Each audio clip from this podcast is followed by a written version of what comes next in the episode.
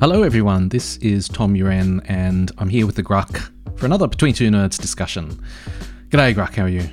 I'm all good, Tom. Looking forward to today's discussion. so, today's episode is brought to you by Nucleus Security, who make a vulnerability management platform that helps you manage vulnerabilities all across your enterprise. So, today I sent you a small excerpt from a Centre for Strategic and International Studies report, a CSIS report.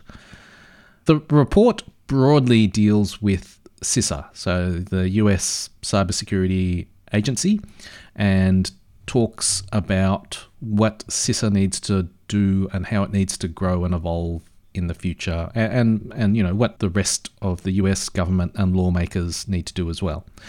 And so there's a whole lot of recommendations there. And the, the way that it's been reported is that CISA can't succeed with just money alone. And that there needs mm-hmm. to be a whole lot of other stuff done. And yeah, yeah that, that mean, all seems broadly correct. Enough. That's I, yeah, I certainly now, don't have a problem with that. Yeah. Now there were a couple of paragraphs very early on that kind of leapt out at me as a mischaracterization, I thought, of what the problem is. And so mm-hmm. I'll I'll kick off by just reading one I'm paragraph. going to okay, I'm going to mute myself so that I can yell and scream as you so, go through. Here, here I am quoting. Military strategy has become fused with cybersecurity as states use cyberspace not just to target armed forces, but to hold civilian populations hostage. This digital hostage taking renews the cruel logic of counter value targeting and threatens to punish civilian infrastructure as a way of limiting an adversary's military options, i.e., deterrence by punishment. Every rail line, airport, or seaport disabled has the potential to delay troop mobilization and create critical supply disruptions that risk public panic. Cyber tools can calibrate the pain, creating a risk strategy in which each vulnerability exploited becomes a signal and pressure for the target to back down or face worse consequences during a crisis. Elected officials in a democracy cannot afford to ignore their citizens, resulting in either capitulation or dangerous escalation spirals. So, my immediate first take with that is that when people are in a crisis, they don't just roll over and and demand that that people stop. I, like you just look at Ukraine, for example. The people there didn't say, "Oh, we'd better give in to the Russian government." They're bigger. Right.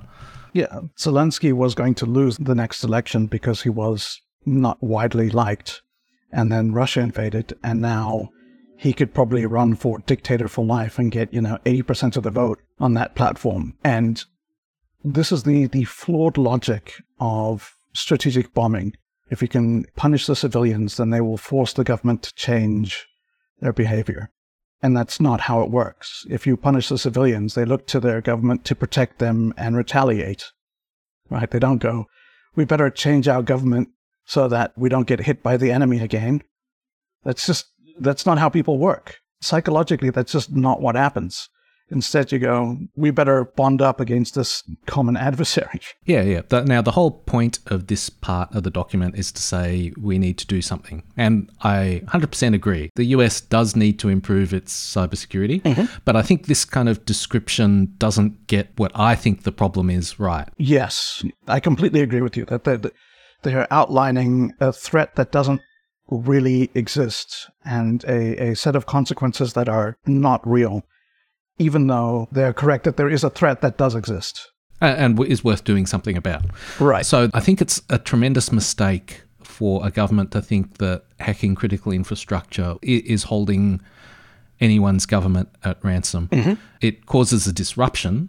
Most of the time, that's fairly short lived. And I think yep. it's more likely to just piss people off and make them angry. And now, I guess like the paragraph does talk about a dangerous escalation spiral, I think that's much more likely than capitulation. I think that that's absolutely the case. Anyone who believes that capitulation will happen is deluded. So, for example, there's there's some preceding paragraphs here. They're trying to illustrate their point with this theoretical example, and I think that it does the opposite of what it's supposed to do. So they propose that let's see, if the compromise of the SolarWinds software update had not been detected, what could Russia have done to deter US support to Ukraine? And I would like to explore that because I think the answer is absolutely nothing. Yeah, yeah. So so they sort of speculate you could have used backdoors. Like mm-hmm. SolarWinds had quite a lot of potential access. Mostly they didn't use it. They cite here 18,000 federal and private sector networks. And they talk about corrupt data, even shutdown systems. Commerce officials could have received false emails to temporarily distort financial markets. The theft of encrypted keys at the Department of Treasury could have caused a loss of confidence in the entire US federal tax system, the Department of Energy's Nuclear Security Administration. Sorry, just the, the idea that like confidence in the US tax system is what's keeping the US going right now. That's the bedrock of the uh, the whole democratic institution is uh, faith in the IRS. So we actually had a, I think it was a relatively underreported problem where a huge amount of the Australian tax office's systems got wiped just by accident. and, that was like entirely unremarked. no one, no one cared. Like no one saw, no one cared. Yeah. you know, Australia was not wobbling on its knees. Um, yeah. No, I, I, remember that was in uh, 2021 when Australia sort of blacked out for six months. It, that was when they, yeah, full on Mad Max. You know, the the tax office suffered a huge data loss, and uh, there was just literally uh, riots and people fighting for gasoline in the outback. And, and like you know, the government figures that stuff out eventually. yeah. And, and I think if that situation happened and it was not known that you're under attack, everyone's annoyed at the federal government. As soon as you know that you're under some form of attack, everyone's riled Angry. about yeah, right. about an outsider. You unite. Absolutely. And I, I think that's the key thing is like if something happens that disrupts the US government, people are not going to say we should surrender. They're going to say the US government sucks. They can't even keep this going. But then if it's revealed that they suffered this disruption because they were attacked by Russia, for example, that's not going to cause capitulation. I mean, right? especially considering the the US sort of self conception as you know the superpower that. Mm-hmm. yeah, like, we're going to roll over because we can't collect tax. right? Uh, we're going to roll over because people are not sure they can trust that we can collect tax. I mean, that's that's very tenuous. And so I think that they misconstrue the power and the utility of cyber as a force of coercion or whatever. But they're going about like there could have been like 18,000 compromises and they could have caused severe disruption. Well, Clop ransomware, when they did their, their MOVEit hack, They've infected, you know, thousands of people, including government agencies. And they have done disruption attacks, right? Like the ransomware is not a, uh, I mean, it's disruptive, we should say. And yet the US has not surrendered to Clop, right? Like it's, well, it yeah, hasn't even thinking, talked about it. I was thinking of the, like the most effective sort of coercion so far seems to be ransomware, right? Like mm-hmm. maybe 30%, maybe 60% of the time get someone to pay you money. But I don't think I've ever heard of an example where a ransomware organization has got an organization to shut down, for example, or change market, or. Well, uh, what I was thinking of is step away from their vital interests. like right. you're not going to get the Red Cross to you're not going to deploy ransomware on the Red Cross and get them to stop being a humanitarian organization, and you're you, are not going to ransomware the U.S. government and them to stop saying, well, we've got vital interests that we need to protect. Okay, we'll stop. But you know, not not if it's going to interfere with the faith that people have in our tax collection. yeah. So I, I, can I can see what they're trying to do is they're trying to create the idea of these sort of targeted specific special attacks leveraging each compromise to its maximum and these scalpel hacks of like precisely coordinated Rube Goldberg machine. Right. You know, like if this does that and then the, the inertia of this thing will move that and blah, blah. like that stuff even if it does work, it doesn't have the real world effect that you intend because people go like, "Oh no, my email's out." I guess I'll just have to, you know, send a text message. I guess. yeah. Yeah, yeah. I just think organizations are much more resilient than people give them credit for. Now, mm-hmm. the question I was going to ask is if you think they could disrupt a number of organizations all at once. My gut feeling is that that buys you days yes. of confusion, not weeks, Maybe. not months. Yeah, I'd, I'd say hours to days, right? You know, depending. And that, that that's not nothing. That's like right. that's time to do something with. Right, and you know, here we get into I think the crux of it, which is that as a strategic capability, if you have a plan that can leverage at best a 48, at median a 24, or at worst a 12 hour disruption with the enemy's ability to mobilize their troops, right? If you can do something in that time period and it's actually useful, it's worth considering as an option, right? It might be strategically the right thing to do. So, for example, Volt Typhoon is one of the things they bring up. And they talk about how China might be looking for ways to delay the US military response to an invasion of Taiwan. And that's that's the sort of thing where it could make sense if your belief is that delaying US military response by 24 hours will be sufficient for you to achieve your objectives to a point that the US can no longer interfere. Yeah, or it gives you an, enough of a head yeah. start or something like that. Yeah. Right then yeah, it might be worth doing. I mean, I think it's worth doing. Like, if it gives you some advantage, it's worth doing. And if you've got a plan where it's a winning advantage, then yes, it's definitely worth doing. And I think that's the kind of thing I could see in a paper like this as a reason for doing something. Right. That it could potentially give an adversary a winning advantage because there's a very short time to victory. Right. China has been looking at the Russo Ukraine war and learning lessons and they're not necessarily the lessons that we would want them to learn. So we might want them to look at it and go, okay, invading a neighbor is just really bad for your economy and your, your standing in the world. And so we should not do that. But it seems more that they've learned if you can actually achieve your objectives in three days, if you can present this fait accompli, then you do win. Right? And so I think the Chinese perception is that if they can actually take Taiwan in a weekend, essentially, then they will win. And that's that's a scenario in which being able to delay the U.S. response by any amount of time greatly aids your your own military objectives. Yeah, yeah. If if, if you think it's a three day war and you think a cyber operation can get you 12 hours, that seems like a pretty significant advantage. uh, and so I think that paragraph mostly makes sense, except right. for w- within the context of what else they're saying, it, it it actually doesn't make sense.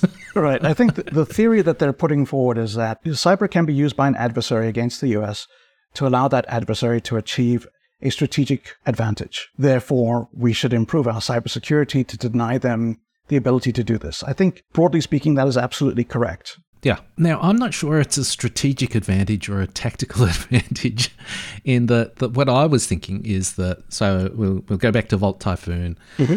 a potential conflict near or around Taiwan, disruption of critical infrastructure could interrupt a US military response and slow it down or delay it. And to me, that seems like a, a tactical decision right? And mm-hmm. like the consequences I, may be yeah. strategic. like right.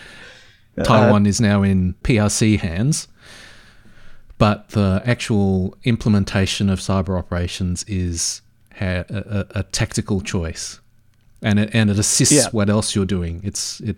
Yeah, so I, I think it's it's kind of like if you decide that you're going to have to fight the bully, right? And so your your plan for that is you're going to slap him in the face to distract him and then use your fight ending move of some sort immediately afterwards. And so if you go up to the bully and slap him in the face, and if your fight ending move doesn't work, you have seriously screwed up. like you're just going to make yes. him angry. Yeah, yeah, yeah. so one of the other sentences that leapt out of me just a bit further down is that even, mm-hmm. and here it is, even if states like Russia struggled to integrate cyber operations with its military operations in 2022, one should not assume the risk is gone. Now, I've got very mixed feelings about that, so I'll I'll lay it out Yeah, first, and then you can you can rebut me. Um, I think that at the very beginning of the war, I thought that that integration, particularly the attempt to disrupt Viasat, and I think it also tried to disrupt a telco, and it was also launching a whole lot of wipers in the days leading up to the actual ground invasion. That was actually pretty good. Like that Yes. to me made sense subsequent to that, there was this long period where it seemed kind of duplicative. Mm-hmm. The, the targeting was just duplicating what they were trying to do with conventional weapons. So launching things at the same time. And that didn't seem to me to be very effective. A- And you can have an argument about, I think, what does what does integration look like? I think effective integration would be trying to do something that's complementary. Yes. And now it seems they've reached is it a third phase? There's probably many more phases, but now they are seeming to do complementary work. Is that your view, or do you? Yeah, absolutely. You know, I fundamentally disagree with their assessment. And I, I think you're absolutely right that the initial attack was uh, very tightly coordinated with cyber. There was a real military integration there with military operations and cyber operations.